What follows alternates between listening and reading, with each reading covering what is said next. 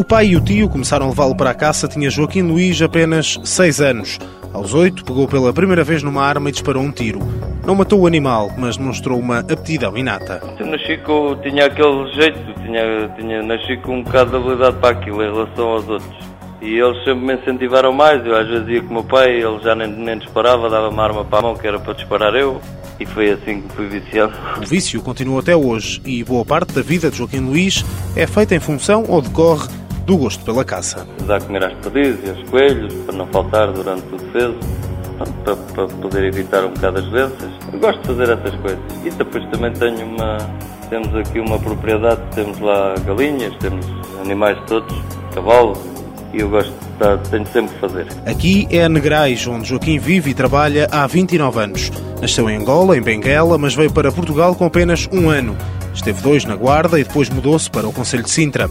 Lá, em Negrais, encontra tudo o que uma pessoa mais atraída pela calma do campo do que pela agitação da cidade pretende. Gosto mais de, do sossego, mas também vou muitas vezes à cidade, mas não, não tem nada a ver. Gosto de estar no meu cantinho, gosto que meus filhos andem a brincar, gosto à vontade, sem haver perigos e sem haver essas coisas. Para além do campo e do futebol, jogou federado na equipa amadora de Negrais, Joaquim tem outras paixões, nomeadamente animais, e rejeita que existe alguma contradição entre esse gosto e a caça. Não, porque são coisas diferentes. Antes as pessoas caçavam um bocado mais para comer.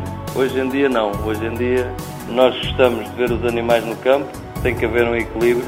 Quanto menos há, menos se mata. E a relação é sempre pacífica, garante, ainda que não se livre algumas vezes da pergunta dos amigos: Mas o que vais tu fazer para a caça? Nada que o aborreça. Joaquim Luís, 32 anos, nas três categorias que pratica ou praticou, percurso de caça, Compact Sporting e Double Prat, foi quatro vezes campeão nacional, venceu duas taças de Portugal, foi duas vezes campeão do mundo pela Seleção Nacional e três vezes campeão europeu. Apoio Instituto do Desporto de Portugal.